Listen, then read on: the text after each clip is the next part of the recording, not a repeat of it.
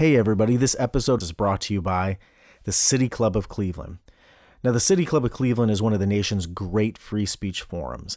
It serves Greater Cleveland, the state of Ohio, and the nation with programs that convene leaders, engage citizens, and provide all of our communities with the opportunities to learn and participate in spirited dialogue on the issues that shape our future.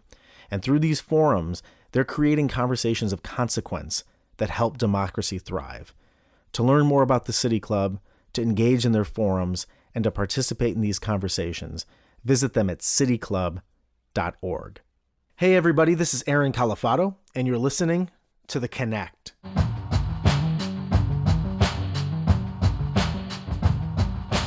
So, what does The Connect mean? The Connect to me is that moment in a conversation with someone when you realize that you're better off as a person because you had that conversation. And if there's an audience listening, they're better off for it too. So that's the simple mission and challenge of this podcast. Can I create the connect with each one of my diverse guests?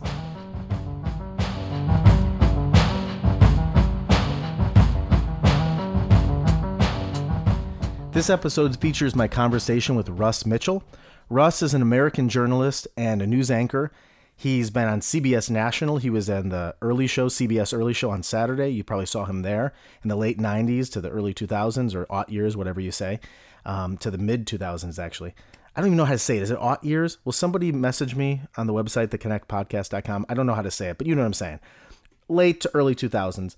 Um, and uh, and then he also was the week the weekend anchor for CBS News as well, national and he filled in a bunch of times for Dan Rather. And he is now the managing editor and lead weeknight anchor for WKYC, the NBC affiliate in Cleveland, Ohio. So here's this guy with incredible national experience as a news anchor and a journalist, you know, interviewing hundreds and hundreds of people. Now he's got this local experience and he worked at local affiliates before.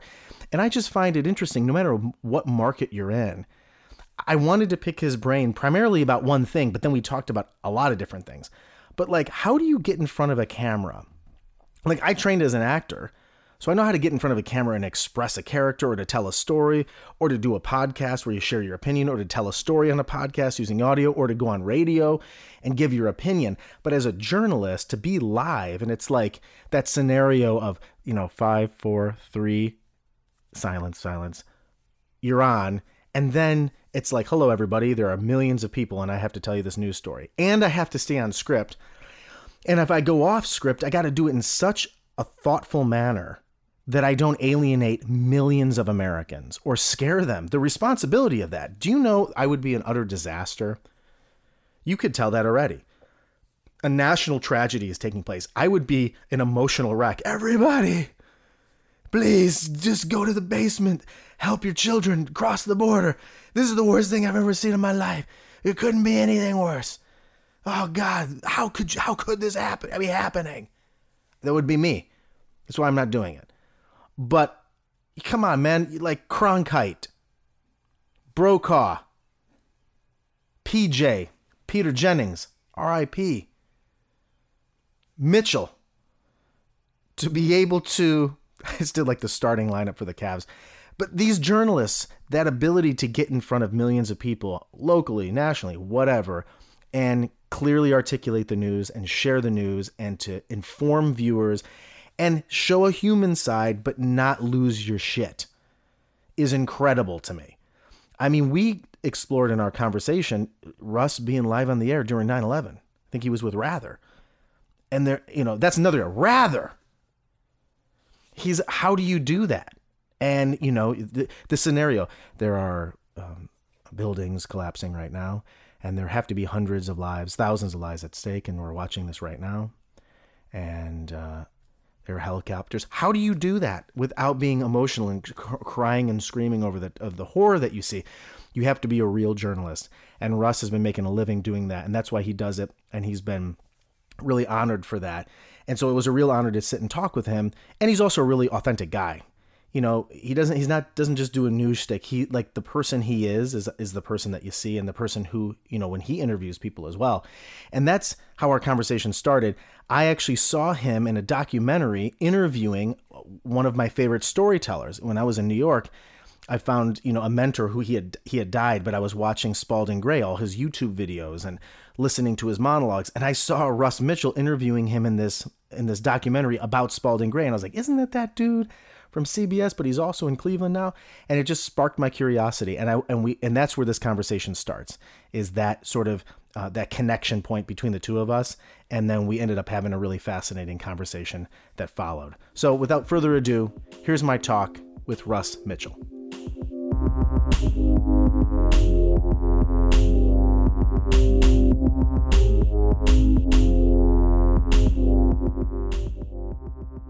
Uh, there's this movie that comes out that is a documentary about Spalding Gray, and I think it was, I think it was Steven Soderbergh. I can't remember. I'll have to. We'll do like a little fact check. I don't know who directed it, but it's this collage of all of his monologues interspliced with his life story, mm-hmm. and in the midst of this, I see you right sitting with Spalding Gray and you're having a conversation. I think it's when you were CBS. I don't. C- it was the CBS. Uh, I believe at that point it was called the CBS News Saturday Morning. Yes. Saturday morning. I remember that. So mm-hmm. I'm sitting there, and you have, and it's a small piece, but it's you mm-hmm. and him, and it has this. It, you elicit this very poignant moment out of him because he says something like. Uh, he's like, you know, I have children now. You're like, what's it like being a father? And he's like, uh, you know, their needs are bigger than yours. And he has this really, you know, beautiful moment that adds to the narrative. And then I realized at that time when I was living in Cleveland, I was like, isn't that the national guy that does CBS Morning and on the weekends. Right. And didn't he just come to Cleveland? Uh-huh. And that was around that same space. So it was at that time, and even before we started this, I was like, that's an interesting intersection. And so when we started looking for guests, I was like, I want to pick this guy's brain. Well, I appreciate it. Yeah, it's funny how things work out, huh? Yeah. what Definitely. Would, I have to ask you, what do you? I know you talk to a lot of people. Yeah do you remember that conversation at all? I do. Can I you tell me what was it like? Well, was it weird? You know, it, was, it was a while. Yes, it was weird. I, that's what I want to really know. He, yes, he's dead was, now, so we can. He's, no, he's totally weird. And, okay. and, and but he, he, was weird in that sort of intellectual New York, uh, theater uh, monologue-ish way. Yeah. Um, and I remember doing that interview and yeah, walking away from it. Oh my God, that guy's so weird. He's brilliant. Yes, he's clearly brilliant. And I had done the research before. I didn't. I was not familiar with Spalding Gray before that interview. Before doing the research on him. Okay. But yeah, I walked away thinking, God, that's that was a weird moment, but it was a great moment. It was interesting because he was just a fascinating guy. And I remember when he died. Yeah, going sad. back and thinking about that that interview, that was sad. And he did a monologue, I believe, that after the interview yeah. did a monologue. And what I recall about that is that the way that show was produced, uh, long story short, is you're talking, about, you're talking about CBS. This particular show that I, that you saw, yeah. the way that show was produced at that time, a lot of it was pre-taped. It aired on Saturday morning, but I believe his segment was pre-taped. And I want to say uh, that was done on a Friday. The show aired on Saturday. He did that monologue three or four times. so what you saw in the air was probably the fourth, or third or fourth take Oh, really? Of, of, what he had done. And every time I think he did it, we all kind of went, wow, that's interesting. yeah. He was a, he's a neurotic was a neurotic yeah. guy and as, but as a storyteller, I just thought it was so compelling and then you have this cool moment in this documentary and you elicit this this mm-hmm. thing from him. You're you're uh, interviewing lots of people and for me, like I said, my natural form is a storyteller, so I'm kind of learning this interview thing. Gotcha. But I've always been a conversationalist. Yeah. I grew up in a way we we talk this way in my family, and just right. like sitting down, really connecting with someone. Mm-hmm. Um, and when you're sitting down with people, how do you maintain uh, your journalistic integrity? Which because you're in a different medium. This is a podcast. We can talk about whatever. Mm-hmm. You obviously have not only is there oversight, but from you're a journalist too. So so how do you maintain that integrity? As well as still maintaining that sort of sense of realness that you have. You know, I think it's it's coming to the party prepared. Mm-hmm. I, I, think when you talk to somebody in a real way, like we're talking right now, yeah. that's that. Hit, that resonates with people on one level, but when you know what you're talking about, or at least you can fake what you know what you're talking about, yeah. it, it resonates on a different level. So that's how you do it. You you go into this, this to that situation, whatever it is, knowing as much as you can know about that other person, how far how far you can go, how far you want to go, how much time you have, yeah. what is your objective in the interview, and as long as you're prepared, I, I, I, think maintaining that journalistic integrity comes across not only to the viewer but to the person you're interviewing. Do you ever get jarred? Have you ever got jarred by a guest, someone that just like it, was- the conversation was uncomfortable or, or that you pushed a level? Do you have any Yeah. moments like that? Oh yeah, there have been a few. I've, I've, more than a few. Um, I mean, the ones that come to mind right now. I interviewed James Brown, the late James Brown. Did uh, you really? A few years ago. It was in uh, Savannah, Georgia. No, it was uh, Augusta, Georgia, at a Holiday Inn in a room, kind of like this room we're in now, a big conference. was this room. for KYC or is it This was, different? for, this was for CBS News Sunday morning. Okay. Uh, and Mr. Brown, which is what you had to call him, wasn't really interested in being interviewed Hmm. Yeah. that day. So I'm trying to pull stuff out of him. In the middle of the interview, he gets up and walks away because he's tired. In the middle of the interview, he tells me that I'm not very good. Oh, that's He's- hard, he man. says, "Oh, he says, uh, he says, oh man, uh, uh, uh, you don't have no style, man. You you you don't have no style." I, and you know, the left side of your brain is going what the hell? You know? and the right side of your brain is going, oh my God, the godfather of soul is dissing me. How I do know. how do I handle this? so, so, so I say to myself, so I say, well, Mr. Brown, uh, how, how- what should I do? How can I get better at doing this? Oh, man, you got to be like Arsenio Hall, uh, uh, uh, Larry King. really? So I sat there, and then we moved on with the interview, which you know only went slightly better uh, after then. Yeah. Uh, so yes, there have been those moments where you just you lose it. Now, fortunately, that was on tape, so there was Yeah. you know a lot of ways to go there. But there have been a few. I remember interviewing Jewel, the singer. Oh, okay. Again, CBS, and my, my take on Jewel is Jewel is a gem. Hmm. Uh, it wasn't a great it wasn't a great interview. She wasn't interested in being interviewed either. Hmm. I think the most profound thing she said. I asked her. This was after she became really big. Yeah. I asked her, "What's it like being famous? What's the most interesting thing about being famous?" She goes, "Well, when I go to the bathroom, people listen to me pee." Really? And this was live on TV. So And you're like, how do you compose yourself in that moment? How do Well- you compose well, yourself? it- you know, it is what it is at that Yeah. point. If it's live TV, it is it is what it is. I mean, you just you there's nothing you can do about it. You kind of sit back and you you take the role of the audience. You Yeah. know, the audience is probably looking at that and saying, "What the heck did you just say?" So they're thinking the same thing you are. So it's that's not it's not difficult. Even with James Brown, even though I knew that was on tape, it- it's not. I'd be so morally, I'd be so devastated. I'm so sensitive. Oh my I'd, be, you know, we- well, you walked away from. I mean, you walk away, and again, it, it's it's this happened what eleven years ago, and I'm still thinking. Yeah. thinking about more than eleven years ago. So I think you just put yourself in the in the in the role of the audience. And if uh, you react as the audience would react, then it's fine. I think people get it. it it's it's like if you're on television and there's a technical problem. Oh, uh, man. You have to acknowledge it because to not acknowledge it makes it look stupid and makes you know the viewer think, "Oh, he thinks I'm stupid." He Yeah. doesn't. He doesn't know that he's talking over uh, elephants and he's talking about ducks, and Right. that kind of thing. So I think it's the same thing, and that's part of just being comfortable in in that situation and feeling at ease. I think is what helps get you get you through those moments. in, in, in acting, they always call it breaking the fourth wall, uh, where you would have to break the fourth wall to acknowledge to the audience. Or sometimes you would address the audience. Yeah. There's a lot of experimental theater groups, and Spalding Gray would do this, where he would just, Mm-hmm. you know, he'd be talking directly or an aside. And I remember, that, to your point, you know, I I would have moments where I would have a theater director or someone say, uh, especially in theater when it's live, Mm-hmm. when they would say, you know, if you're performing in this play and you hear a big crash in the back, don't pretend as if you didn't hear it try to incorporate it into the moment. So even if you don't, you don't have to say anything about it. But if you're in this scene, streetcar named Desire, Stella, and you hear this thing, Yeah. you know, hear it, look up, and it seems like it's the same sort of thing. You kind of flow with It, it. it makes sense. I've seen a couple of people do it, uh, and, and were kind of inspirations to me. Excuse me, when I saw them Yeah. do it. Uh, Tom Brokaw was anchoring nightly news one night, and, Yeah. and the lights went out. Like in the, middle, in the middle, I mean, the studio lights went out, and then he said, "Oh, we were having a problem with the light," and then the lights came back on, and he said, "Let there be light." That's- and it was a nice moment.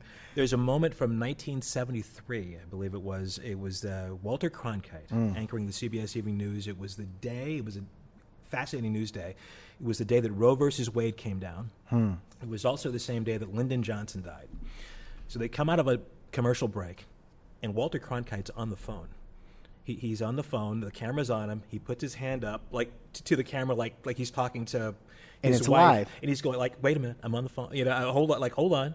And he puts the phone. He goes, "Hold on for a second, ladies and gentlemen. I'm on the phone with so and so from uh, the White House. That's it crazy. appears that former President Lyndon B. Johnson has passed away. Hold on for just a second. I'm going to see what I." And it was it was brilliant. It was so real. Yeah. It was, as you said, you know, you're you're breaking that wall and you're letting the viewers in. Yeah. On a moment that's very real, and I think people appreciate that. so when you're in this, and, and uh, didn't you sub in for Dan Rather a few times? Yeah, a, a- bunch of times. Yeah, Yeah, I remember. I remember Yeah. seeing that. So, uh, h- how this process works? This is this is live. Am I correct, or is this taped? Evening News is live. Okay, so let me let's. I want to get kind of. I want to get real specific about this for for listeners. to try to get into your head because I've always thought about this. Like Okay. we're doing a podcast, right? So I can stop this, I can edit it. Right. You know, I, you know, I even when I'm doing the introduction by myself in a recording studio, I have to do like four takes. Mm-hmm. You're you're sitting there, you're filling in for Dan Rather, whoever, but you know that they're they're doing the. I'm assuming is this just stereotype where they go five, four, three, No, they're, they're doing that. Th- This happens. So so you're sitting there in that chair, and you know whatever's on the teleprompter, whatever process you have to go through, that you're going to be addressing millions of people in that moment. What is going through your I- head, and you how do you process Aaron, that? if we had had this conversation, uh, not only before I do the evening news, but before I do the news tonight, I'd probably be scared to death. The way, sorry. you put it. Like I'll watch you tonight and see how you- Thanks a lot. Russ You is a lot more nervous Oh than God, usual thanks, tonight. Aaron. Uh, you don't look at it that way. Uh, I mean, it, there is that moment of in, in that broadcast in particular. Um, and I grew up watching the CBS Evening News, Yeah. so the fact that I was sitting there either filling in for somebody or on my own post in the weekend, whenever I'd hear that music, I'd get the goosebumps. Mm-hmm. It never went away, and, and the same feeling is I get that same feeling here. But that's something I grew up listening to, and to, to imagine yourself in that seat was just you know incredible. but you don't Well, think about it. So you don't think about that. You don't no, think there's I mean, millions there's of there- people. there's that moment of like anything else. There's that uh, moment of nervousness, butterflies. Mm-hmm. But I, I guess it's like being an athlete after that first hit, after Mm. that first basket, after that first time you fall down, after whatever, you become more comfortable. You Yeah. become, you become, you get in a rhythm. So no, I, I, I there were there are moments where you get you know you think about it more than others but but typically if if you're if you know the material uh, if you know what you're talking about if you have an idea if, if you know how the broadcast is going to go um, it makes it a lot easier and even when you don't know how the broadcast is going to go when something happens mid broadcast so you've got to make a move make Yeah. a pivot uh, that's actually fun because it challenges you in different ways, and that's when the, the adrenaline really kicks in and that, that pressure is on your back. But I never looked at it that way. I Hmm. don't look at it that way now. I mean, I look I look at I look at the camera as if I'm talking to one person. Yeah. that's the way I. I, I mean, other people do it differently, but the way I've always looked at it is I'm looking at this camera. I'm addressing one person. If I think of it that way, that thousands of people or millions of people are watching me, yeah, you're right. I'd be.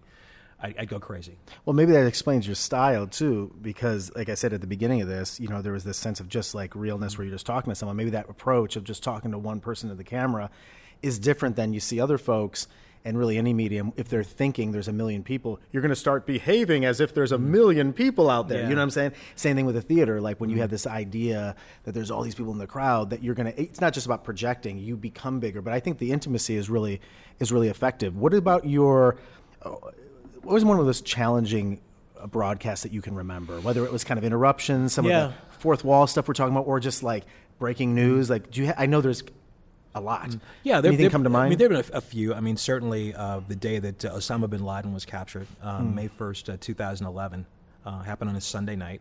Um, I do the Sunday evening news, so I was uh, in the seat for that. That happened, I guess, about nine or ten o'clock in the evening. I think we were on the air for about an hour and a half or two hours, and maybe an hour before President Obama actually came out and made the announcement. Right. But we knew what was going to happen, so we, we went on early.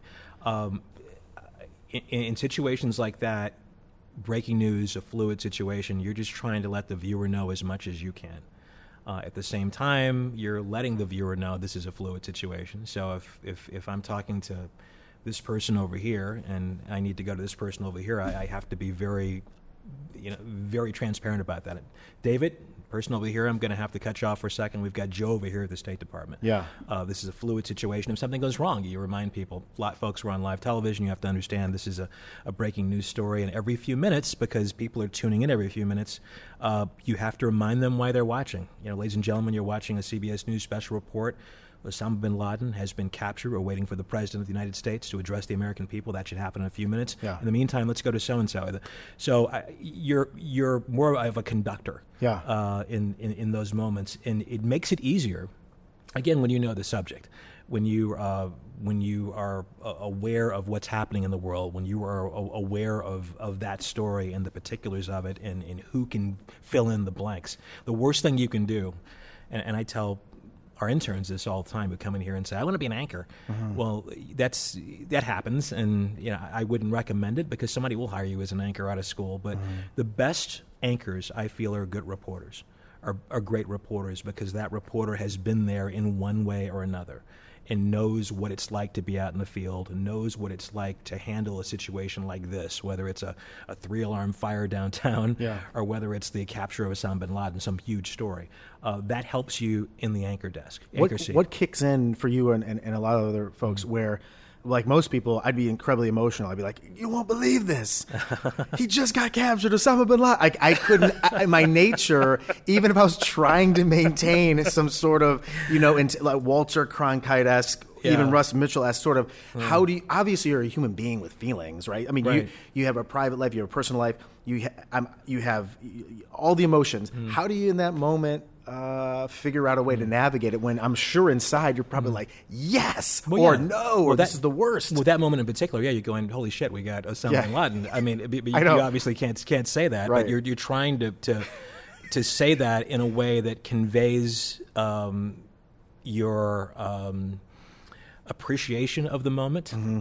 But not get too far ahead of yourself. And, and honestly, I I learned that from watching people. I, Mm. I would love to tell you that's an instinctual thing. It's not.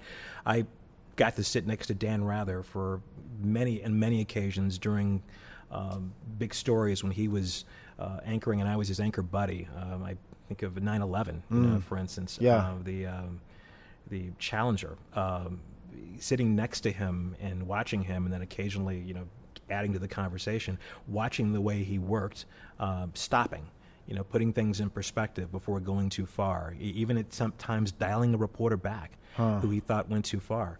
Uh, Bryant Gumbel is another guy who I just grew up idolizing. Uh, the way he handled himself in that seat. Again, it was a it was a measured approach to delivering what was going on, which, you know, on the one hand showed his appreciation of that moment, but at the same time did not go too far. So, I mean, th- for me, those two guys in particular are folks I, I learned from. What's the biggest thing you learned from Rather like that from Mm. observing? Is there one thing that sticks out? You know, it's context and perspective. Honestly, I mean, it's it's it's such an overused phrase, uh, but it's so true. Um, you can you can have fact A, but if you don't put it in the context with, with fact B, C, and D, it makes no sense, or it comes off totally differently.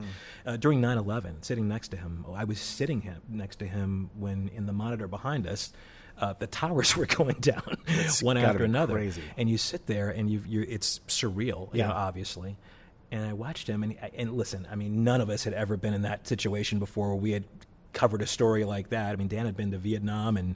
uh, You know every major story of the 20th century. I think he would probably tell you though he had never seen anything like 9/11. And I remember he he didn't say anything.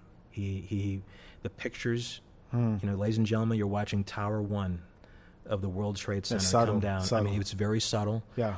And I remember at one point he said, let's pause for a minute and, and just take in what we just saw.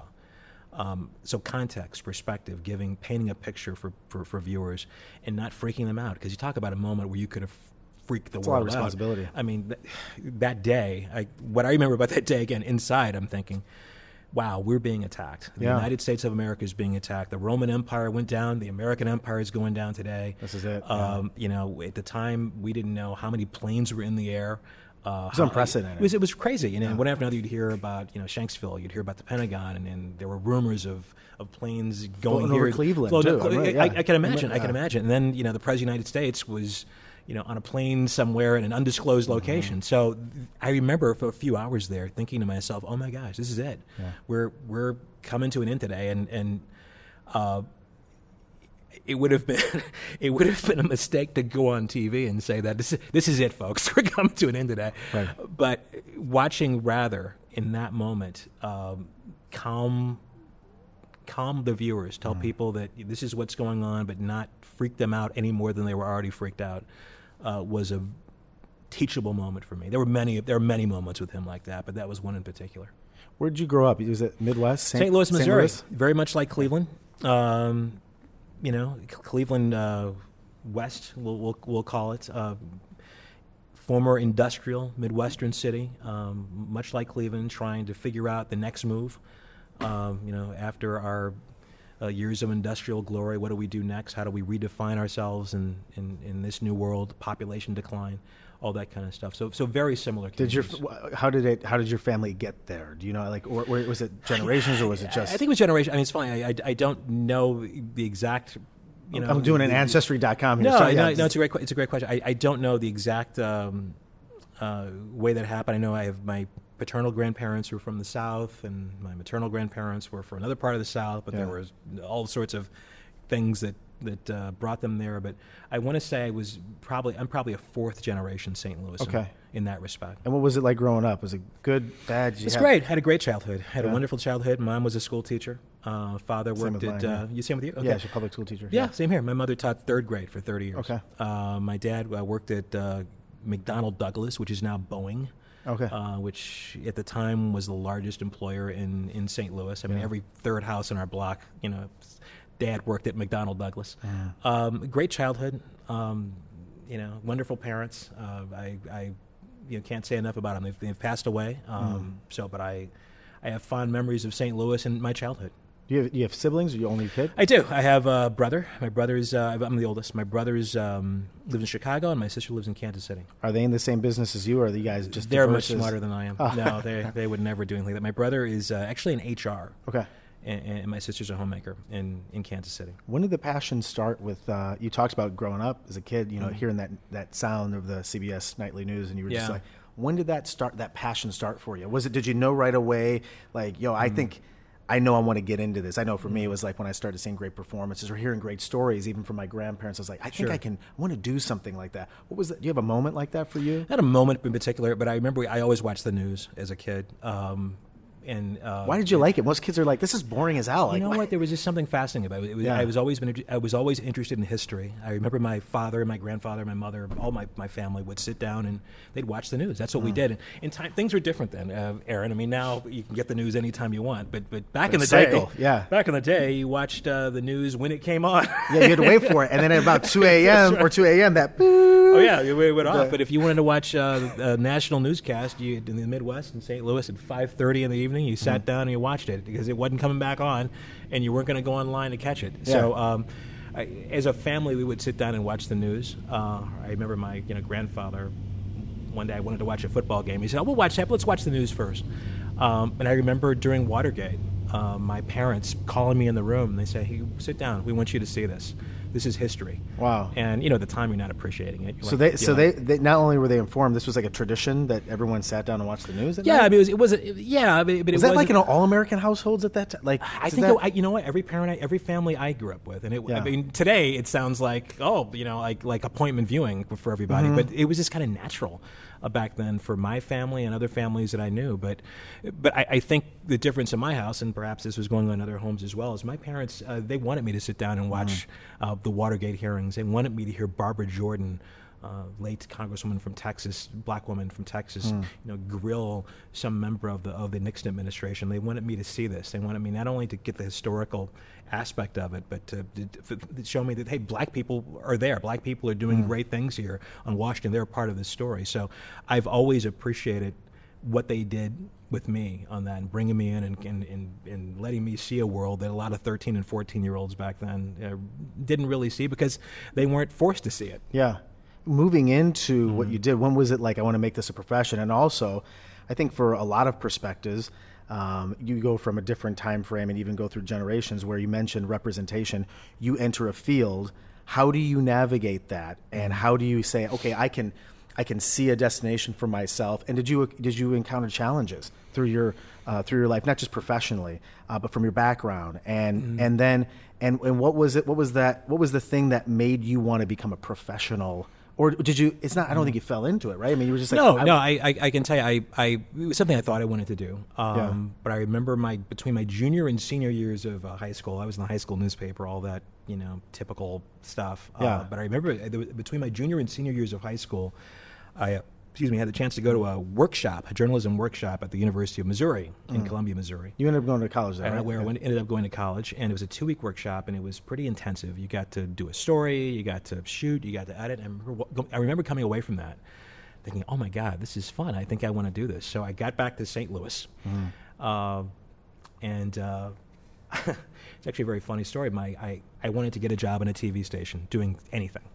Uh, I just wanted to get my foot in the door. Yeah. And my cousin told me about a job uh, at a, the ABC affiliate in St. Louis, and being 17 years old and being stupid, I said, uh, "Is it a reporter's job?" And she just laughed, "No." And I said, "Is it a producer's job?" No. I go, what is it? She goes, you'd be answering the phone at night. So I took the job. I got, I applied for the job and got it. And for a year, my senior year of high school, I was the night switchboard operator. Oh, really? At this station, a television station in St. Louis. And not only did I learn a lot about the business because I was in the room, answering the phone, I didn't learn about the business, but I would go back to the newsroom. I would watch, you know, how they did things. I would watch how a television station operated. Um, I think that was the moment that year when I got to see people up close and, and, and have some really uh, encouraging people uh, behind me. Uh, I think that's when I said I want to pursue this if I can. Then I went to University of Missouri and journalism school and uh, was lucky to get a job out of school and you know blah blah blah. I can go through that if you want, but but that's kind of how I.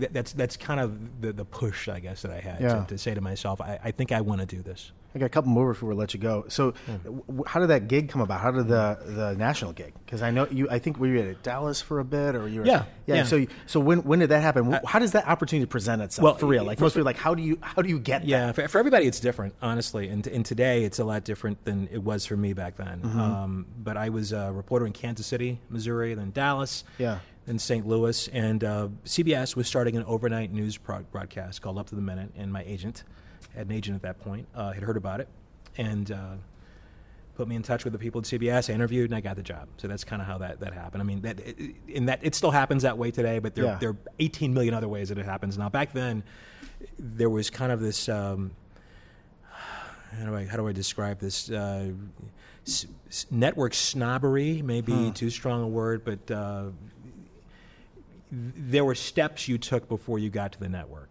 Um, you went here, there, here, there. That really doesn't have to happen uh, anymore. You can go from a small market to the network now, and there are many reasons for that. Um, but that's the way it worked for me, and that's the way it worked for a lot of people of my generation. So, so you go uh, national. What what is? Give me one pro, big pro, one big con from doing it from that Mm. national perspective. Oh, the big pro from the, the national perspective is you, your canvas is huge. Yeah. I mean, you there's a story anywhere you go. If you're in if you're in the mix, you go. Um, you know, you, there's a story in Los Angeles. You're based in New York. Well, if they need you in LA, you're going to LA. If, there's, if it's OJ, you're going. If if you're in the mix. Um, if there's a big story in DC, if you're in the mix and they need you, you're you're in play for something like that. The canvas is huge. Uh, if there's a war somewhere, you know, Yeah. you're in play for that. So the canvas uh, is huge. It, it- this isn't really a con, but it's very competitive. It's it's it's, it's actually it, it's part of what makes it exciting is it is very competitive because there are a million people like you who who want to do that, uh, to have that big story and any nightly newscast, which and and I'm speaking now of the three evening network newscasts, are like 22 minutes long. So you're fighting for airtime, you know, uh, for with with people around the country who have beats who are covering the White House and things like that. So, I mean, I, I- I think that the I don't know if that was a con. I wouldn't call it a con, but it was certainly something that that comes into play. And the travel's amazing. The travel's great. The travel's fantastic. Um, Can you maintain a personal life? Is your it possible? It, it is possible, but your life is not. Your, it's very difficult. Your life is not your own. When you when you sign up for something like that, and I tell people all the time, if you sign up for that, cool. Just understand your life is not your own. I mean, you're going to get a call one day, you know, when you're you know doing, you have plans to do this, and no, you know, we need you to go do this, and Yeah. you don't say no. There's not a there, no is not an option because if you say no, they'll send the other person the next time. There's a great book called The Evening Stars, and it's um, basically the rise of I guess that'd be three or four generations of anchors ago. Dan Rather, uh, Tom Brokaw, and and Peter Jennings, and Mm-hmm. My man, Peter Jennings, man. Oh yeah, totally, man. The man. I mean, a, a- a different time, but these guys, hey, you know, it was all about, it was all about. You need me to go somewhere, you know, I'll Yeah. do it. And the rumor was, for years, uh, uh, when Dan Rather got the CBS Evening News job in 1981, the story has always been that the person everybody thought was going to get it was a guy named Roger Mudd, another legendary journalist. And the, the word was Roger didn't get it because Roger, it was a birthday party. Roger, you know, I can't work that I have a birthday party. Um, that's this is one small part of the legend given why he didn't get the job. Yeah. Uh, but you know, Rather was that guy who, you know, who, it. Who, who was do he did it, and he was he was very good at it. So we come full circle now, and it's Mm-hmm. been several years since you've been here. Now you go from national. It may not be St. Louis, but now you're in Cleveland, some, Yeah. a city very similar. Yeah. So uh, to send us out, what, what has it been like here? I don't want to say why Cleveland because everyone says why Cleveland. There's something wrong with Cleveland. it's the same thing with like St. Louis. Like why? I, I, appreciate, I appreciate you asking that, know- not, not asking that, because people have asked me that for seven years. I mean, and, that stuff and, is and, just and, like- and the first few times I, I was asked, I get it. You know, why Yeah. did you do this for that? And you know, the short answer is, I, you know, I was looking for a change, wanted to go to a local market, and this was a great place to go. But, but after so many years, when people ask me that, I get the same feeling. You, you why not Cleveland? I mean, it's, it, it, it's a great place. But no, it, it's what I love about this place is local TV, and especially Cleveland, is you can be part of the community here. Yeah. Um, you can in your own. You're all way- over the place. I mean, You know whether what? it's a city club, I say, I mean, you're you're into these different facets. It, it's it's fun. Uh, it- it's great to be a, a, a part of the discussion, um, to have a voice in the discussion, um, to uh, be invited to be a part of the discussion. I, I didn't really have that the network. I mean, you're so your canvas is so big. I did some events and things like that, but unless you're uh, you know, unless you're in the upper echelon of that of that world, you're not gonna you know you're you're not gonna sit down with, with, with, with people on a daily basis Yeah. that, that I can sit down with here. It's just like an intimacy here for these kind of markets. Um, There's an intimacy here, but I, but also I think I think there's something special about Cleveland Mm. in that Cleveland embraces that. I think Cleveland em- embraces people who have ideas. They want to hear what you have to say. Um, I, I, I, I think that St. Louis, you know, it's been a while for me now since I've lived there and worked there, but it's sim- a similar a similar vibe in St. Louis. But but there's something about the inclusiveness, I guess, of Cleveland that I um, have really appreciated, and I'm a part of three board of directors here that uh, I'm you know proud of to be a part of the the, the college now, uh, the, the the press club and the diversity center. And it's not just sitting on a board and listening to other people talk. You really have a voice, and I think that's something that, that is is if not unique to Cleveland, certainly appreciated. Can you remember a conversation? Can be sad, happy, Mm-hmm. intense. Think of all the the, the, the realms and layers Mm-hmm. of emotional possibility. But can you try to just pick one that you remembered that that changed your life? Yeah, I, I, and I'm able to, to say this quickly because I was thinking about it the other day. This this week that we're doing this is uh, Teacher Appreciation Week. Yeah, so you And tweeted out a couple I things did. about my, that, yeah. my mother was a school teacher, um, and I remember being eight years old, and uh, my mo- my mom and I were at a store, and my mother, mother taught in inner city St. Louis, a pretty rough neighborhood. But we were at a, we, was, we lived in the suburbs. We were at a store. We had a you know nice life, and it's a couple weeks before Christmas, and my mom is buying gifts, and being like the eight year old that I was, I said, "Hey, are those gifts for me?" And she said, "No, they're for my students." And I said, Why on earth would you buy them gifts? And she said, For some of them, these are the only gifts they'll get. Um, and that moment, uh, 50 years ago, has stuck with me now. It, it, it, even though at the time I didn't realize how it would change my life, but it, it informs my thinking about everything. Um, it, it lets me know how, it, it, it, it's one of those things. It lets me know how lucky I am, uh, how fortunate I've been in, in, in life, um, how uh, respecting others and, and just trying to be a better person as much as you possibly can. But I, I I go back to that moment uh, as one of those, you know, many conversations I had with my parents and others that kind of, I think, try to shape or is, is shaping who I am. Man, thanks. Thank you, man. Appreciate you. Sure. Thanks. For all your listening needs for The Connect, make sure you go to theconnectpodcast.com. And you can also find The Connect on most platforms and apps where you stream your podcast. Make sure you go and do that and subscribe. And remember, stay connected. I'll talk to you next episode. And everybody wants to tell you how to sing your song. Everybody's got it wrong.